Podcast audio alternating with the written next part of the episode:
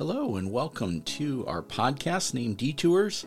This podcast embraces the unexpected twists and turns that shapes the journeys of our lives that God sends us down.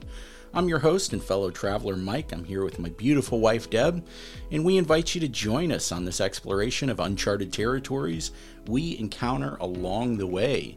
So, without further ado, let's dive into this episode.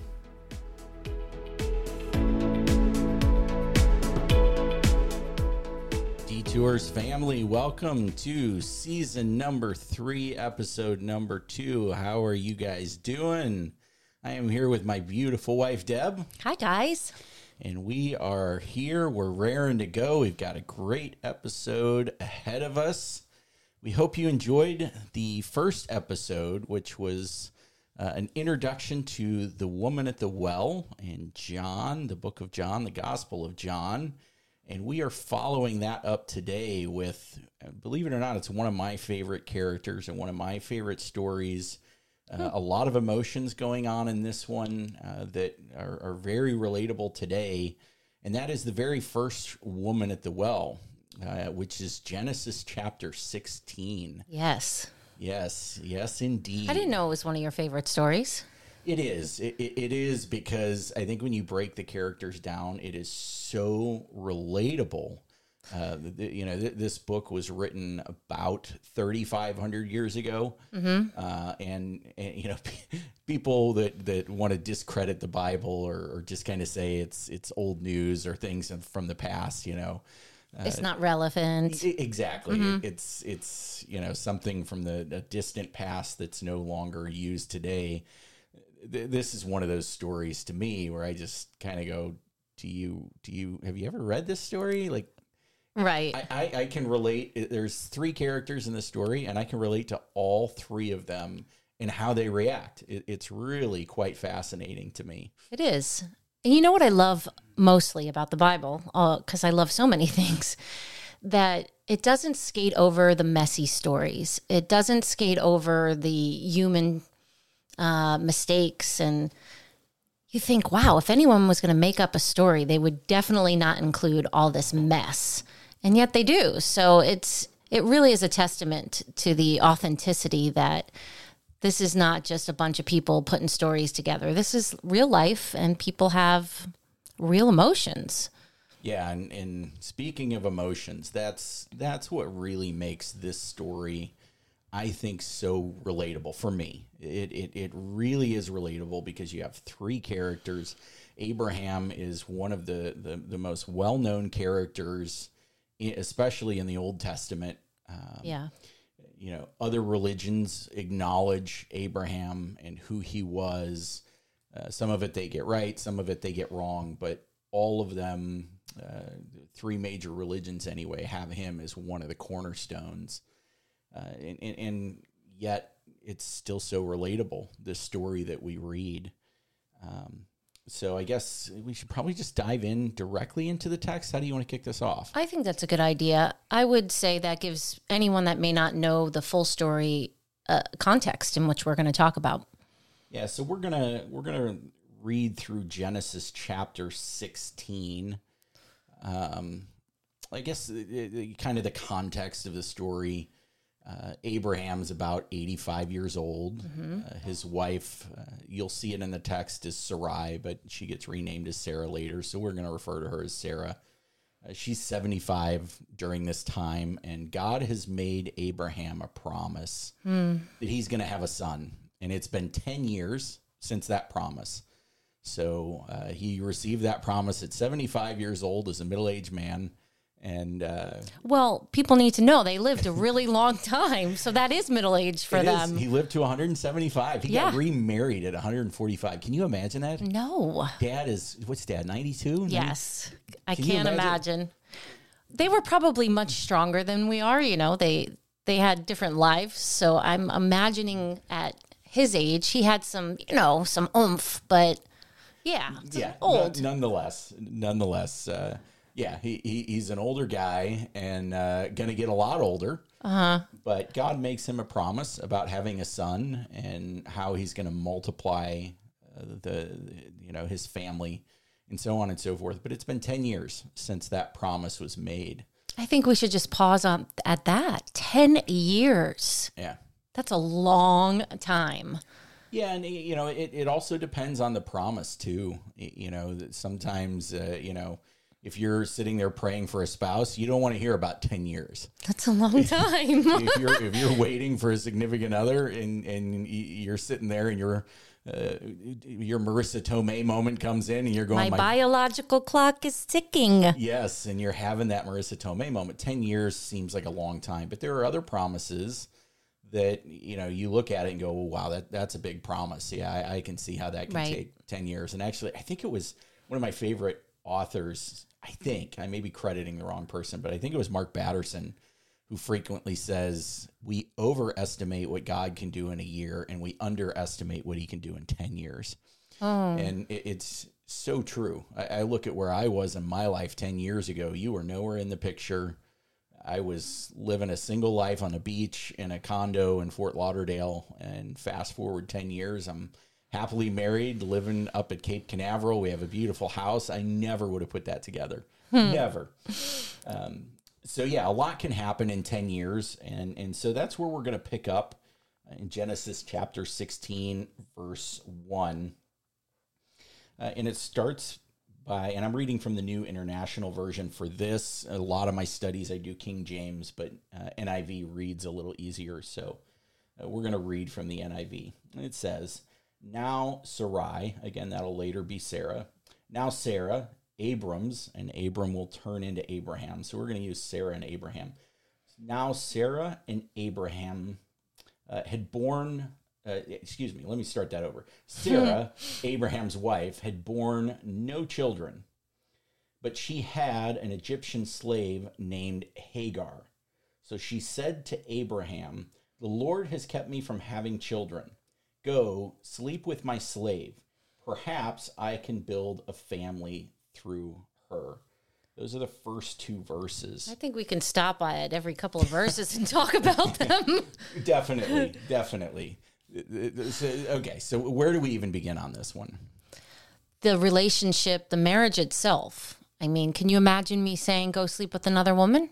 Well, what's fascinating in ancient Israel, if a woman was barren, if you, if your wife right. was barren, it was completely legal for you to go to her slaves and have children with them mm-hmm. because it was all about you having descendants having descendants yeah so what, what's so fascinating is even though this is by law legal yeah it doesn't necessarily make this a good idea well there's lots of things that are legal that are not a good idea and, and, and, that's what i was what i want to get at is yeah. is just because you can doesn't mean you should right right I, we I, will I'll take that comment into work all of the time. I work in the digital world and people will come into my office saying, "Can we do this?" and and my answer is all almost always, "Yes, we can do it." But let's start asking the question, should, should we? we do this? Just because we can doesn't mean we should. Um, and just because the law allows this doesn't mean Abraham and Sarah should be walking down this path. Right. I think we should also put in cultural context how immensely, immensely important it was from a woman's perspective to bear children. And if she wasn't a mom, it was as if she didn't do her duty as a woman. Like her whole identity was wrapped around bearing children, being a mother, being a wife. And I don't know that in our day and age, we can really relate to the pressure it was to be barren. I mean, you'll see people today who are barren and it's so heartbreaking. But this also had the heartbreak attached with shame. Like people look down on you, like, what's wrong with you? You must be some sort of person cursed by God because you can't have a baby. And that must have been incredibly difficult for Sarah. When what what's so fascinating is within two sentences she goes from being completely right to completely wrong. Yes. The the very first sentence which is basically the start of verse number two, the Lord has kept me from having children. That's true. That's a hundred percent correct. And this promise that she received along with Abraham was that you're going to have uh, you're going to have more kids than there are stars in the sky. She's sitting there going logically this makes no sense. right. So she follows it up with the statement go sleep with my slave. Perhaps I can build a family through her. So all of a sudden, Sarah becomes God's little helper. Mm, yep. I'm Not a good idea. God with this promise. If, if God promises you something, you don't have to help him. He can do that on his own. And and Sarah's trying to control something that she, she she was God was asking her for faith. Yeah. He was asking her for two things: faith and patience. both very difficult at times. You know, how many times do I catch myself being impatient with people or things that I know are supposed to happen and aren't happening in a timely manner? So, patience is really hard. Yeah, faith, faith believes the promise Mm-hmm. uh, of God that you- you believe it's going to come true, and patience really is that attitude of waiting expectantly. But when you're asked, when you're given a promise that's a marathon, Mm. there are those weak moments. They don't know they're in a marathon. That's what makes it so hard. That that's. And, and the only thing I can relate this to is from season one when when you left me and God said, "Mike, that's going to be your wife." He didn't tell me how long it was going to be before we were going to get back together. Um, I, I certainly knew it wasn't going to be quickly, Right. but I didn't know, God, is this something that's going to happen two years from now, 10 years from now? I, I don't get it. I, I don't know what's going on. And, and, you know, towards the end, you know, a year and a half in on the waiting, you better believe I asked the question, God, did I hear you right? Right. Or did I hear what I want to hear? Yeah. You know, there there were a lot of doubts that were creeping in. Uh, even for we, we speak so highly of Bill, and he is amazing. Bill is our mentor at, at Calvary Chapel, and even he said that he he got to that point of doubting where he was about ready to come to me and say, "Mike, I think you need to move on." Um, Wow. Thank God he didn't say that. You might have moved on. Lu- luckily, he didn't say that, but you know that was a promise that God made to me, uh, and I only had to wait year whatever it was, half. 19, 19 months before we started talking again. Uh, where this is ten years, and it begins at seventy five years old. wow. So And I think the longer the wait time, God was trying to show like I can bring out of something that's dead, a womb being dead, a reproductive system being dead, I can bring life. It's it's a picture of resurrection. It's a picture of God can take something totally dead and bring it to new life. when So it had to be a long promise. Yeah, well, even I think it's verse number three. When you read it in the original text in Hebrew, that's what it is. God is, they literally use language of death. God was literally waiting for Abraham and Sarah from a reproductive standpoint. He was waiting for them to be completely dead. Wow. So that that way, when it happened, everyone knew this is God. There, there's no other explanation. Wow. Um, and, and even Hebrews chapter 6, verse 12, if you're sitting there waiting for the promises of God, Hebrews 6:12 says it's only available through faith and patience. So through faith and patience, we inherit the promises of God. So this that what what you're reading now in, in Genesis chapter 16 that's that's what it is it's a promise of God and he's really exercising faith and patience on these two Yeah. so um, yeah let's, Let's go. read- Let's keep going. yeah uh, let's see uh, so getting a running start we read go sleep with my slave. Perhaps i can build a family through her. Abraham agreed to what sarah said.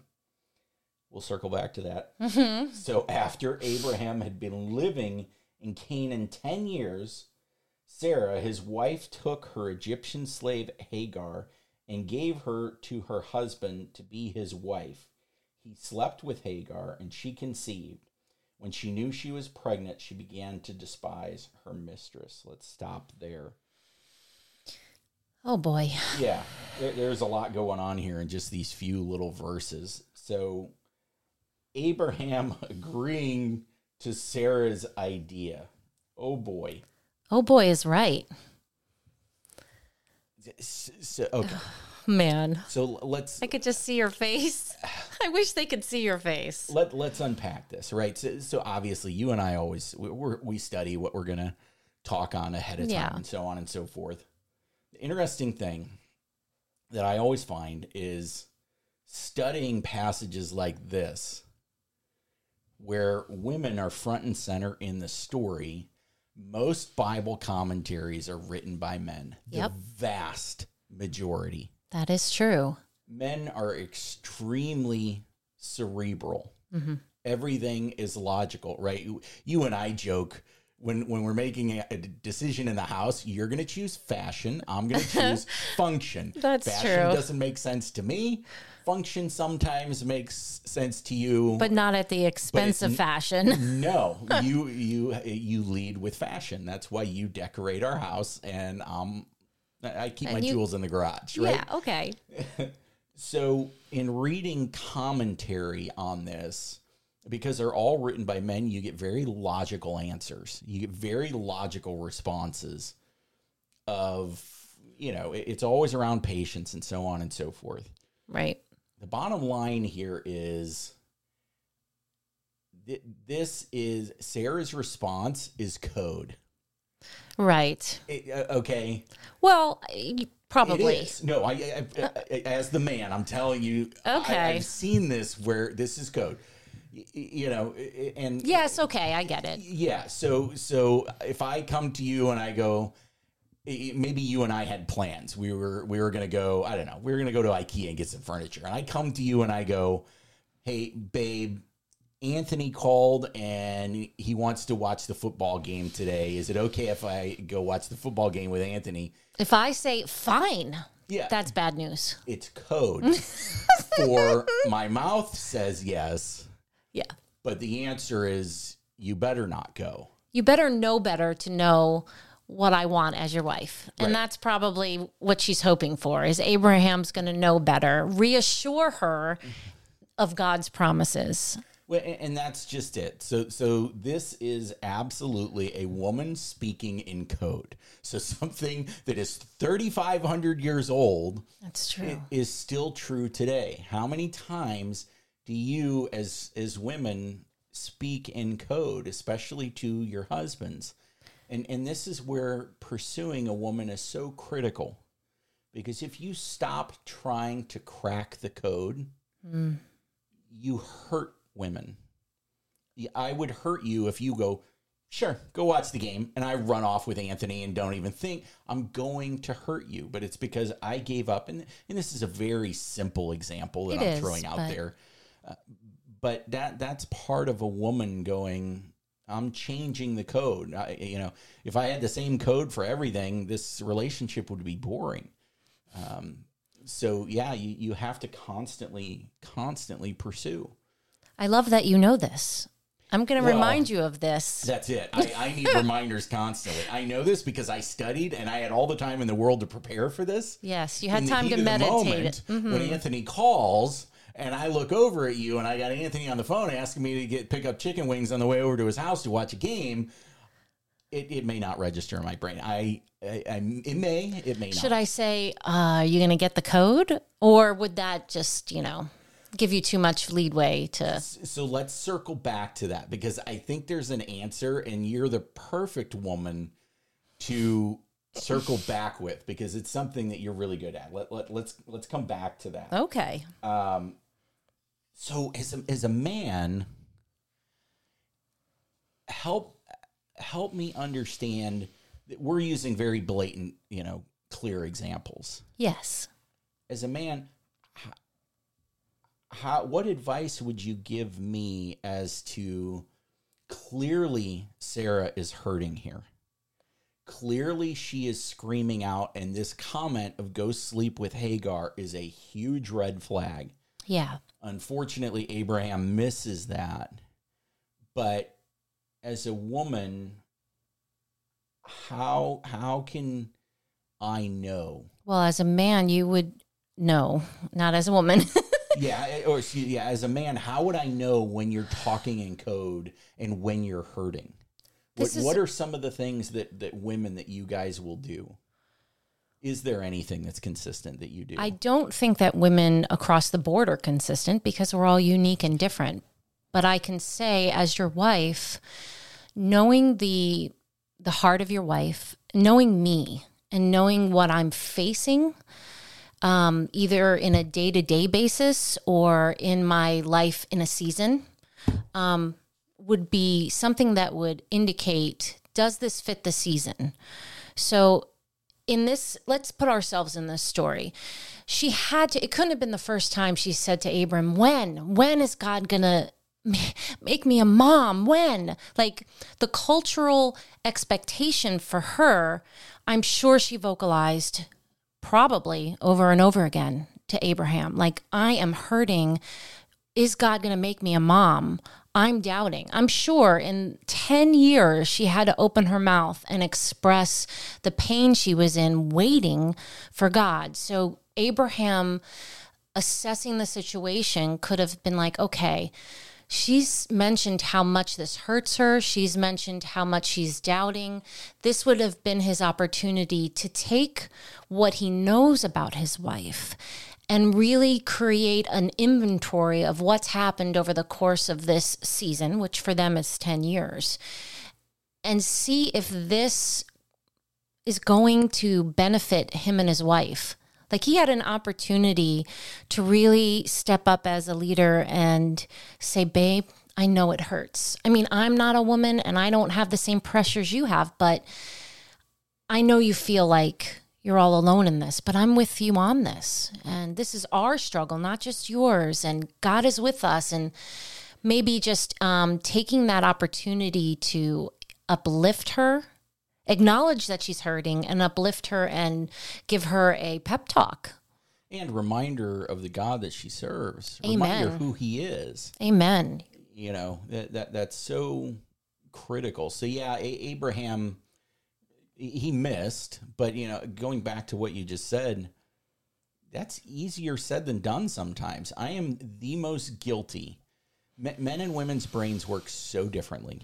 That is you true. describe it as my brain is only is a computer and i am only capable of having one window open at any time Very true. give me one task and don't add more tasks to that list don't, don't create a list for me until i finish that task if you start creating this massive list for me I just get overwhelmed. Whereas if okay, today I'm working out on the porch, uh, and, and that's my task for today, and, and just leave me alone. Don't let me know that there's 25 other tasks that have to follow up. Just let me handle that one task. That's how my brain works. Again, I, I don't know if this is a blanket statement for men, but I definitely only have one window or one tab open. yes. Where a woman's brain multiple, multiple tabs opened. And let me tell you, all you, running at the same time, they are.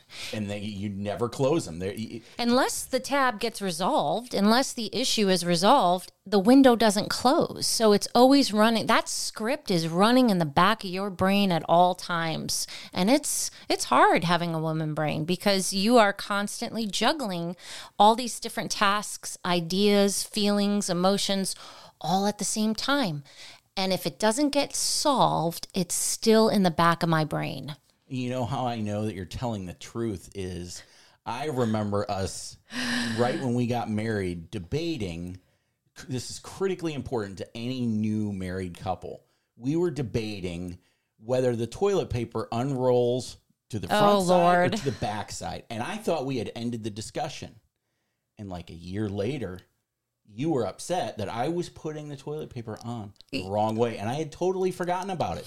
And that window was still open for you, and it was still important. Where for me, I'm just it, it was like, a puma just was in the uh, in, in the weeds and you just jumped out. I'm like, oh my gosh, she she still had that window open. Right. And men think it's kind of like you're you're holding on, but like I don't want to hold on. I would love to have an empty box. Men have a box they just go to and it's empty. What are you thinking it's about? Glorious. It is Nothing. so glorious. Oh my gosh. The nothing box is amazing. But clearly Sarah has a Yep. tremendous number of windows open. Those windows include insecurity. Sure.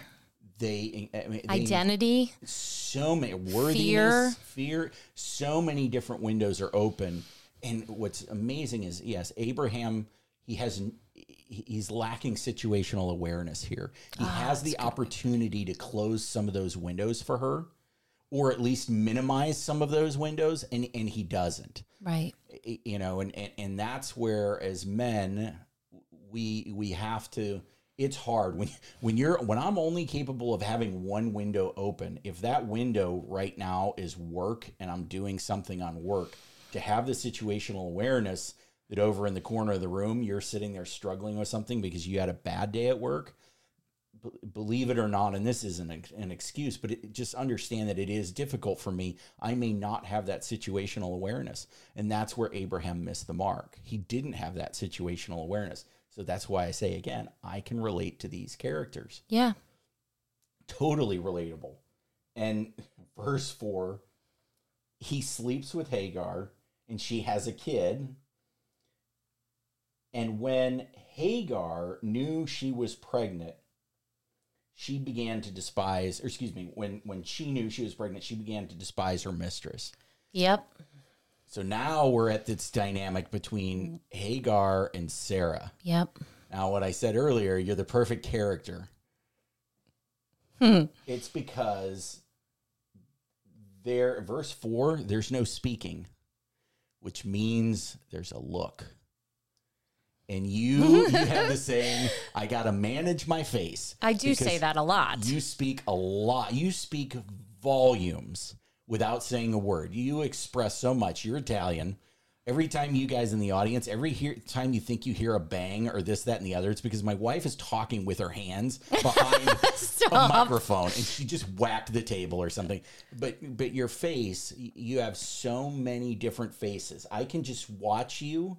You haven't learned all of them yet either. No, it, it's an infinite number of faces, but I can, I, I certainly know when I do something like if I come home and I bought the wrong breadcrumbs, I didn't get panko, and I got, you know, the cutlets aren't the same No. because I got the mm. wrong breadcrumbs. You don't even have to say anything. You just lift up the breadcrumbs and you give me a look.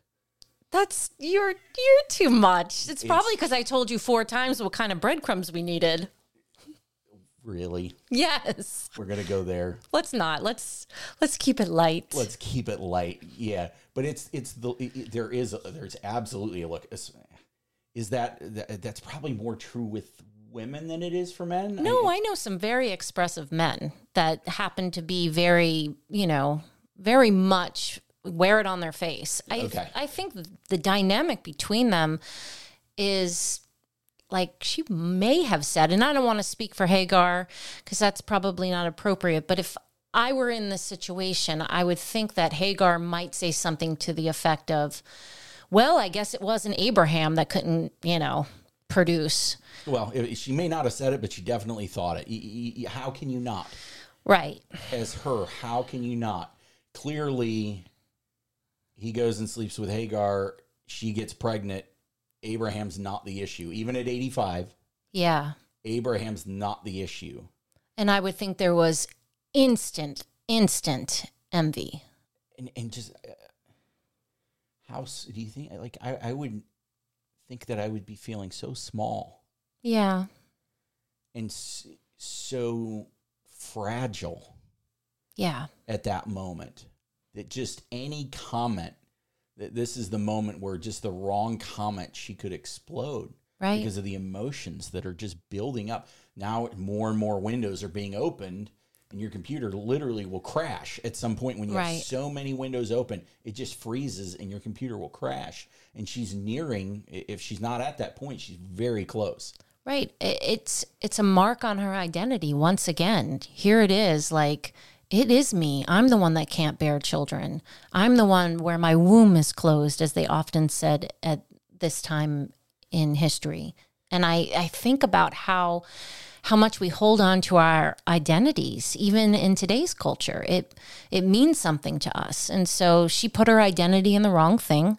Um, being a mom isn't your identity. Being a child of God is her identity. And she felt probably really like, what did I do? Oh my God, I let my husband sleep with this woman. You know, there had to be instant regret and jealousy, envy, even, you know, because jealousy and envy are a little bit different from one another. And I just, my heart hurts even just thinking about, you know, what they're going through.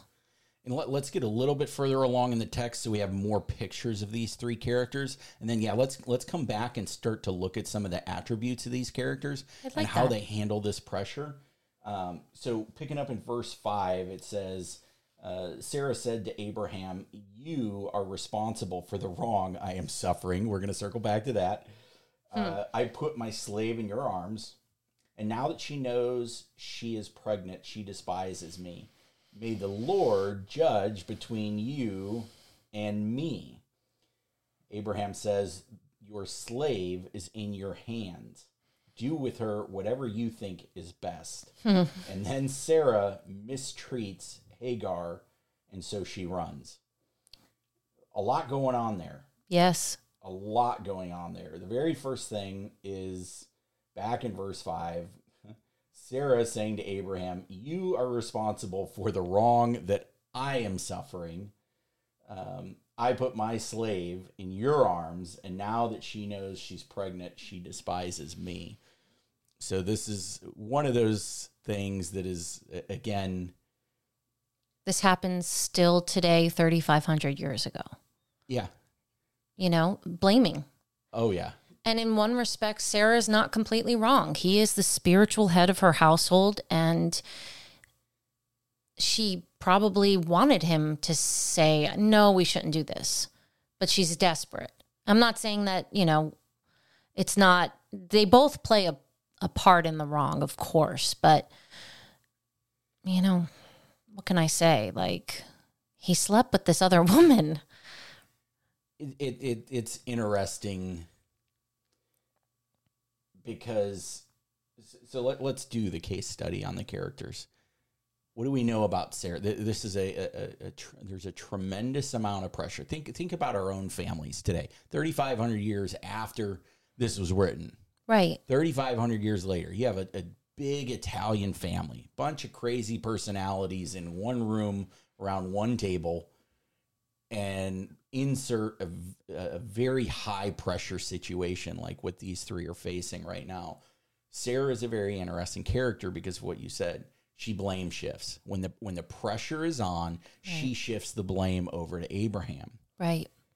how many times do we do that? We're in a high pressure pressure situation and someone asks, "Well, why didn't you step up?"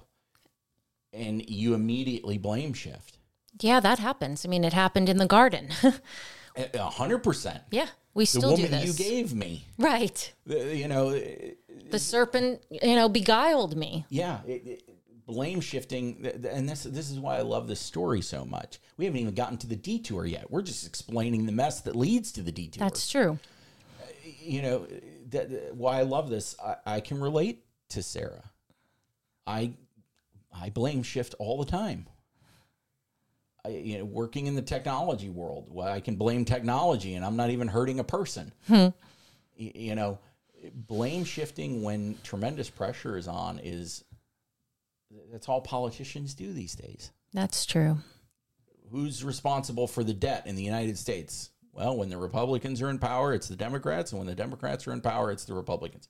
It's always the other, someone else's fault. Mm-hmm. That's Sarah in this story. Abraham, Yep.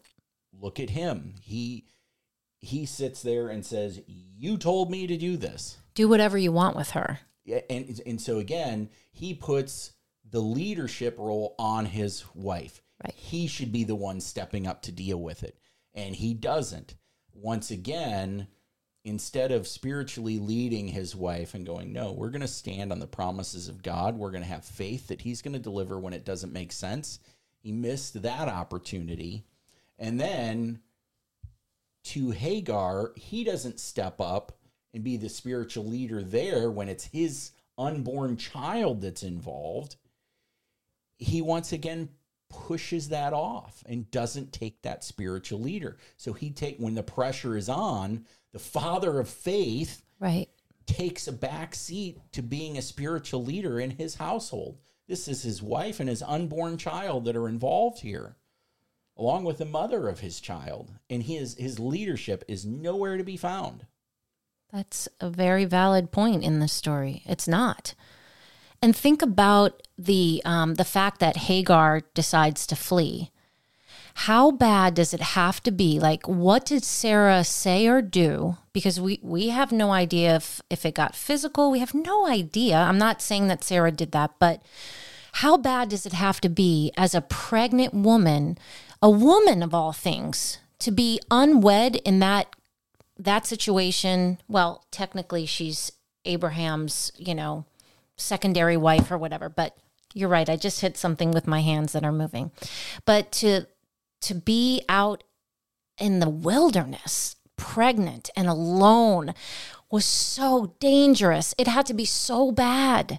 And and, and then that's that's her character study. So when the pressure's on, She flees. she flees. And that's something, you know, all cards on the table, I, I see you do I sometimes. do. When there are times when we have colorful fellowship Oh, that's funny. that you you do have a tendency to go into the bedroom maybe and isolate and be away from me where I have to come to you and I have to be very tender and just re- reinforce the fact, hey, hey babe, I know you have the wrong idea of how toilet paper goes, but I still love you.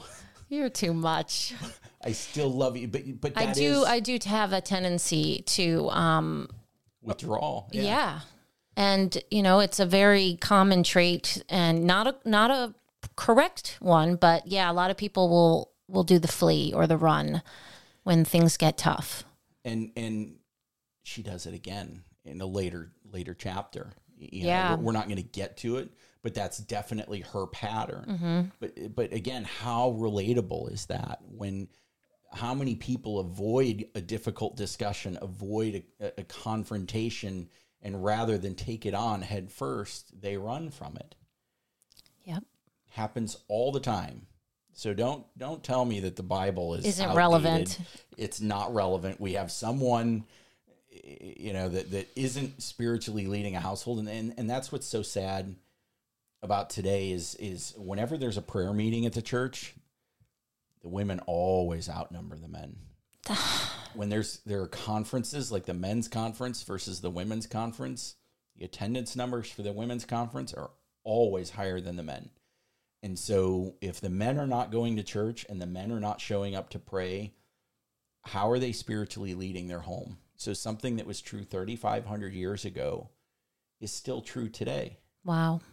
and for sarah she was insecure Yeah. She was kind of she was testing her husband. And how how relevant how true is that today? Now in, in the defense of abraham there are times where ladies you, you'll come to us men with emotional um, emotional questions, emotional depth that there are times where I can't go that deep. I literally don't know how. And and I think part of that is God reserves that area of your life for himself. Hmm. And I think part of where Sarah messed up, and this is probably tricky for you guys to have situational awareness, is is this a problem that I'm having that I should be taking to my husband, or is this a problem that I should be taking to the Lord? Because if it's something that's designed for you to take to the Lord, you can come to me as many times as you want, and the well is going to be dry. And you could get frustrated and you could take that out on me. Not I'm not saying this as a cop out, but th- there is some validity there. Uh, absolutely. I do think there's validity to that. And I do think God reserves things that he he wants intimacy with us. Yes. And there are things that you are never going to be able to give me that only the God of the universe can give me. And I think you made a very valid point. And I feel a little convicted at times because I think we've had, it was last year we had an incident and you pretty much said, like, you need to go to the Lord for that. And, um, We're going to call it an incident? Well, we don't have to call it an incident. Colorful fellowship. Okay, that sounds so much nicer. An it was. Incident. Oh my uh, gosh. Oh, get out of here. but you were right. I needed to take it to Jesus. Yeah, there, there are things that I there are things I, I love fixing things. I, I literally just came home today with three new tools because I have to build something outside. You did? Yeah, oh, I shouldn't have said that. We should have talked to you. I should have prepped you for that one. But I, I love fixing things, and that, that makes it so difficult too. Is as a man, I, I love to fix things. So if you come to me broken, I can get frustrated if I'm trying to quote unquote fix you when really I should be sending you to Jesus. I got no business fixing that. I don't have the right tools. Was never meant to have those tools. That's an intimate area of your life that was intended for Jesus you know so i can even not read the scenario and and not send you to the to your creator to, to for that to be fixed and addressed. Um, so that can be very frustrating if i don't have that situational awareness. But um, let's let's keep looking a few more verses in. So at the end of verse number six we just see that sarah mistreats hagar whatever that means whether it was i'm, I'm pretty sure it was verbal whether or not it reached physical or anything don't else we don't know. Uh, but she mistreats uh, mistreats hagar and she flees from her verse 7 very interesting. And and take note verse 7 the angel of the lord. Verse 9 the angel of the lord. Verse 10 the angel. Verse 11 the angel of the lord. The angel of the lord lord angel. It is all throughout the next x number of verses uh, probably six eight verses. Starting with verse 7 the angel of the lord found hagar near a spring in the desert here we finally get our detour Yep. uh, Hagar is, as you said, she fled. She runs. She's out in the desert and Pregnant, near- alone. pregnant, alone near a spring. Uh, and it was a spring that is beside the road to Shur. That is near Egypt. Hmm She's headed back to where she knows. Again, when when things are difficult, what do we do? We typically go to what we know. Right. And he said, verse number eight, Hagar, slave of Sarah, where have you come from and where are you going? Mm. So much just between verses seven, seven and eight. Yep. So the angel of the Lord is fascinating. The very first time in the Bible, anytime something you hear something for the first time in the Bible is significant. Yeah, the It's power there. of the first mention. Yeah. Um, yeah. So this is the very first time that we hear the term angel of the Lord. Uh, angel of the Lord is, to give you the speedy answer, is um, it's always a, what's known as a Christophany. It's a sighting of Jesus Christ in the Old Testament. This is the very first time that we have this. There's a little bit of debate out there. Uh, with Melchizedek being the first, you know, Christophany, but but the angel, the term angel of the Lord is not used with Melchizedek. that's right. Um, so, uh, you know, I, I believe this to be the first, but there, there is a little bit of debate out there, uh, and that's for another day. But this is a sighting. So Hagar flees in the middle of the desert, pregnant, sitting next to a spring, and she encounters The Jesus. living God. she encounters the yeah the living God. So And I love that there is questions being asked. Redemptive questions, just like in the garden. You know, where are you, Adam? Who told you you were naked? Like these were opportunities for redemptive questions, redeeming the relationship, going intimate with the Lord.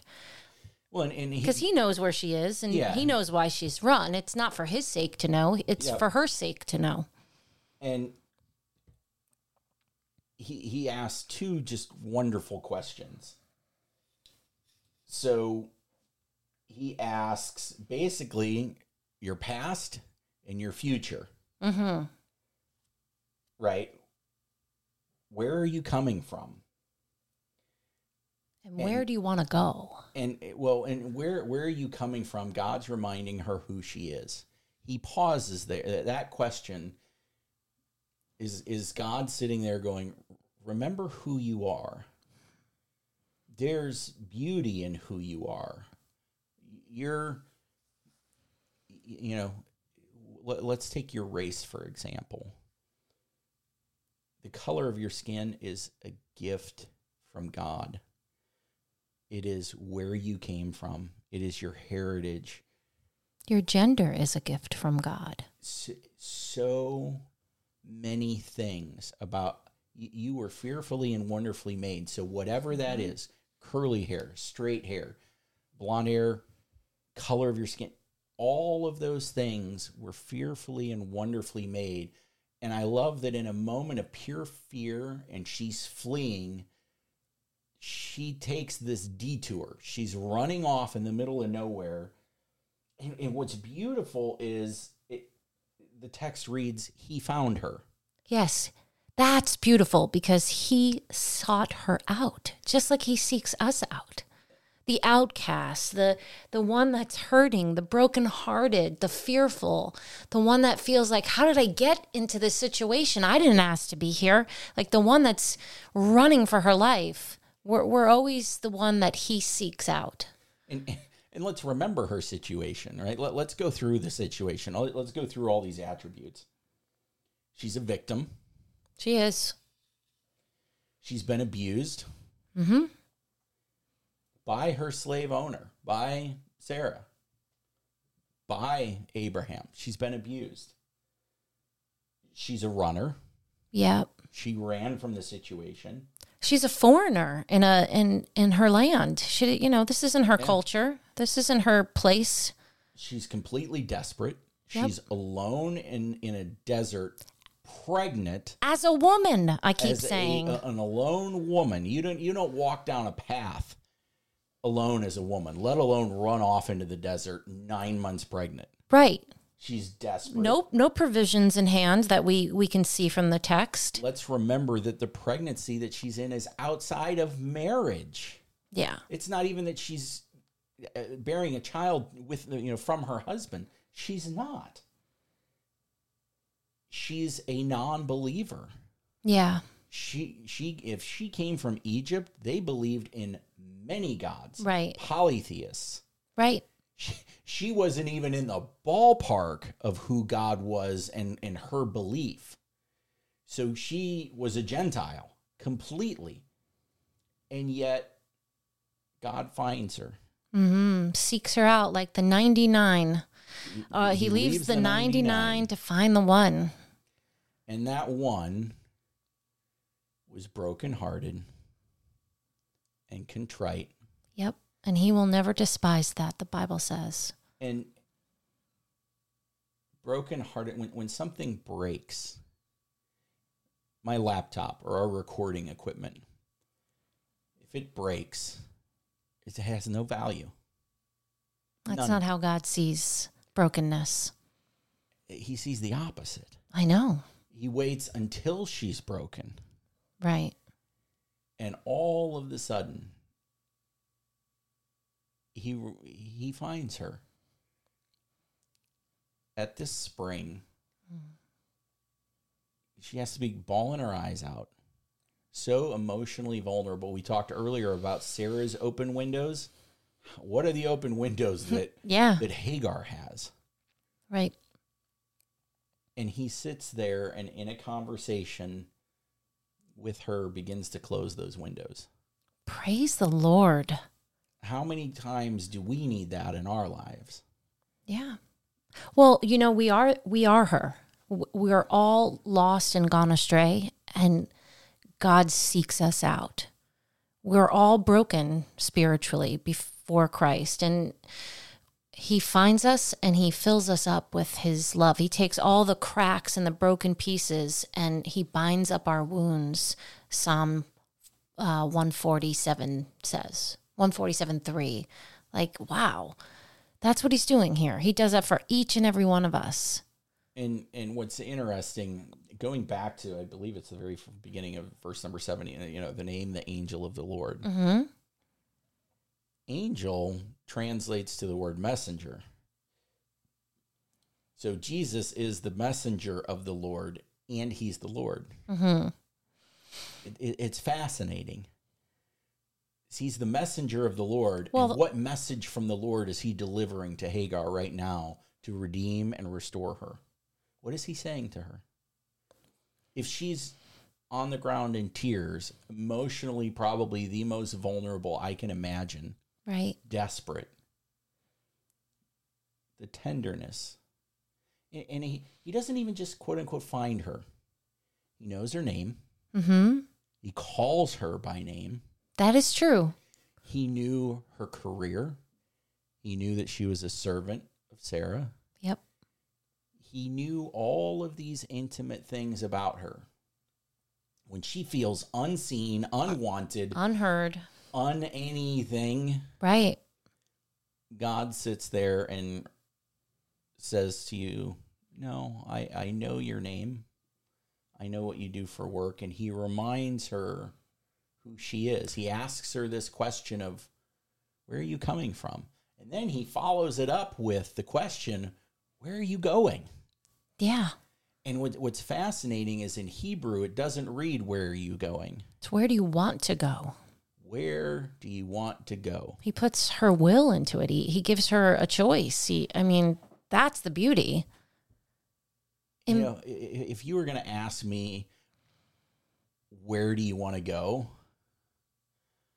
I would tell you, I want to go to Beverly Hills in a, really nice car, and I want to have A Corvette? millions of. Oh yeah, one of the new Corvettes, blue. And I want to live in a mansion, and I want a bank account that never ever ends. That's what my flesh would tell you if you asked me the question, Michael, what do you want? Hmm. But that's not the healthy answer.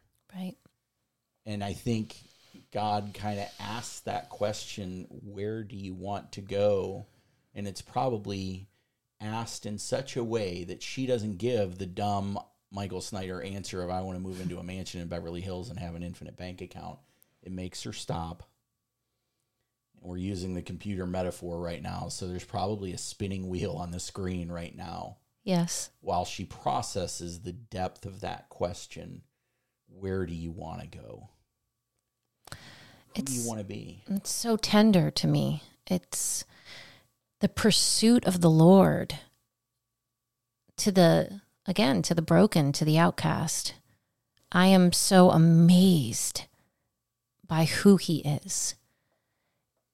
And in all of his might and power and majesty, that he would take the time to have a personal, intimate conversation with a sad, broken woman.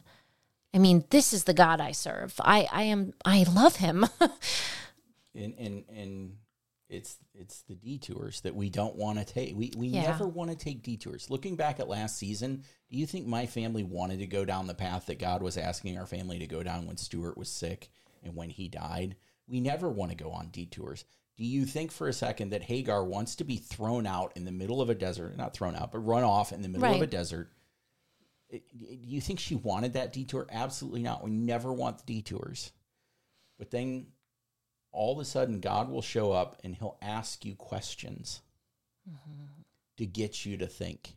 If if you can humble yourselves and and what's amazing is Hagar does because God's instructions to her, let me see where is the verse? Um fast forwarding Return to your verses. mistress Yes. and submit under her What- hand. What, verse are you in? Uh, where uh, can't find it. nine, Verse nine. Yeah. Angel of the Lord says here, go back to your mistress. So go back to Sarah right? And submit to her. So he's asking her to do something very, very difficult. Mm-hmm. That woman that just threw you out, go back and ask for forgiveness for the looks that you were giving for for all of that stuff go and humble yourself and what does she do She obeys. she does it Yeah. She she's forever changed from this moment. I don't doubt we'll see her in heaven. Like Oh. I she's a believer at this point in my mind. You know, she has this personal encounter with the living God and has the opportunity to be seen by him. And and that is literally what she'll name the well later down in verse 13. So, and 14. yeah so let's let's kind of fast forward to that because so far uh, through the first 11 verses or so it's referred to as a spring Mhm. but what is it is it verse verse 14 we learn that is why the well was called Beer Lahai Roi. It is still there between Kadesh and Bered. Yep. What a fascinating name for a well. It's the God who sees me. That's what that translates to is the well of the God who sees me. And you you have to believe that Hagar encountered the God who saw her. It makes me want to cry. He called her by name, Yep. asked her questions, reminded her of who she was, and then asked her to do something very bold, which was go and humble herself. And when she does, he blesses her. Yes. Yes. He absolutely blessed her. Yep. He he tell well, we skipped over Ishmael. You know, he tells her that she's going to have a, a you know, a baby in her belly and describes this man that he'll become and I want you to name him Ishmael. I mean, Ishmael's the first baby named in the Bible. First unborn, Unborn baby. Yes. unborn baby. Ishmael's the first, and Isaac's the second. So again, you go back to the first time something happens. It's really, really critically important. Yes. Isaac and Ishmael, you fast forward at least 3,500 years and you look over in the Middle East Right. and the situation that's over there and the hatred and just the mess that's over there. Mhm. God's completely in control. How do I know that? He named the babies before they were born. Right. He knew what was going to be happening 3,500 plus years later. Yeah, he knows the beginning from the end. He It is the no author and finisher of our faith.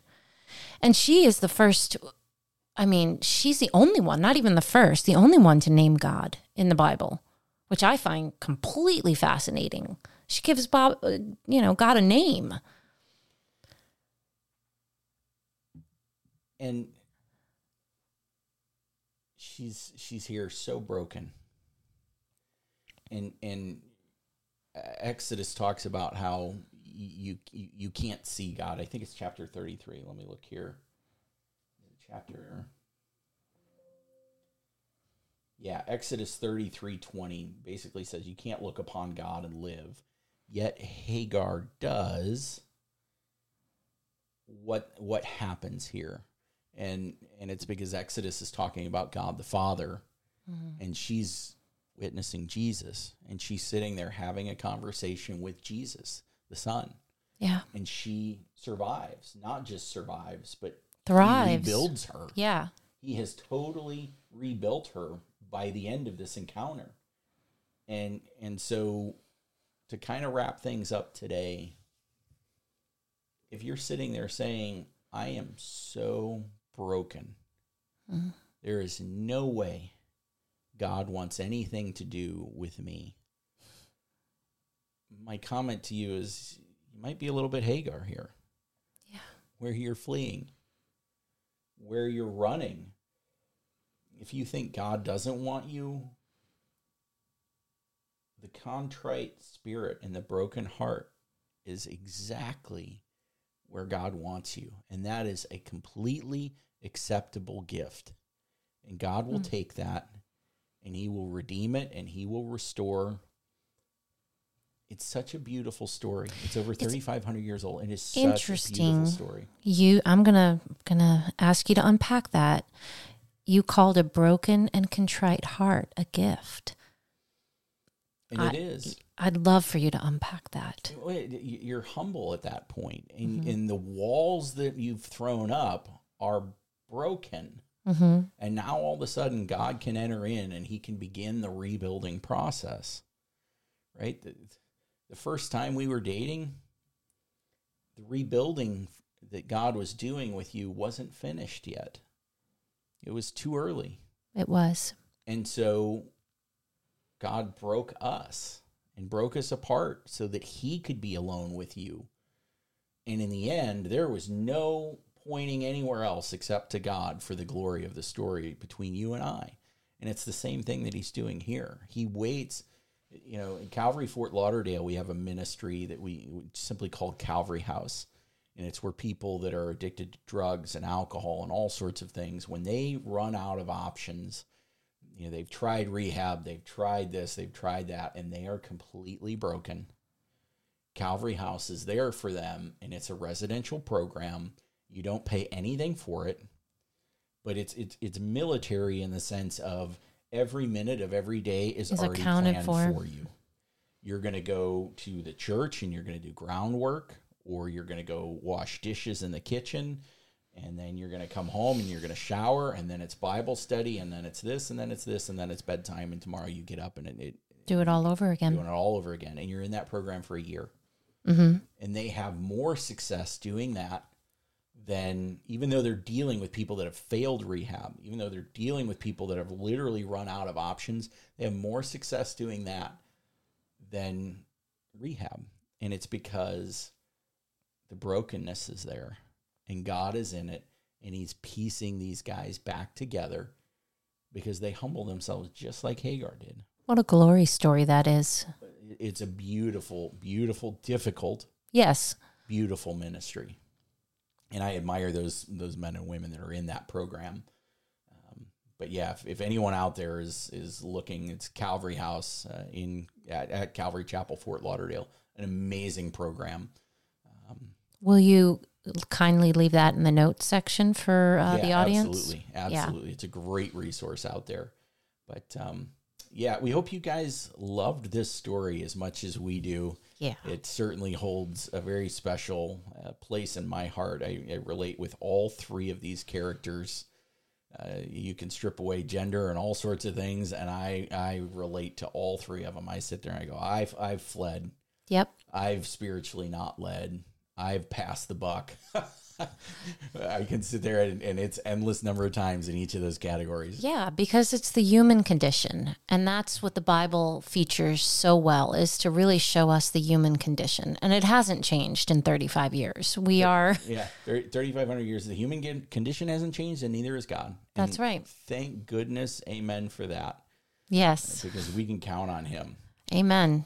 So, uh, yeah, so guys, thank you so much for joining us on this episode. This is uh, Genesis 16, the very first woman at the well. We hope you guys enjoyed it. We hope you learned a few things.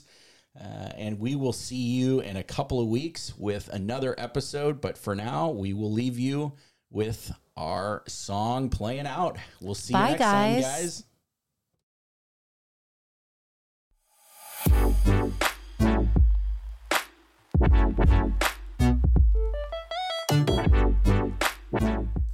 Thanks for listening to Detours. For more content, you can find us on Spirit FM Radio, Spotify, Apple Podcast, Google Play, or on our website at detours.life.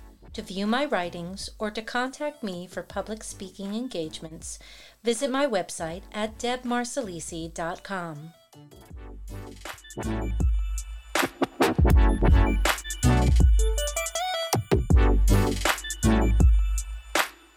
Thank you.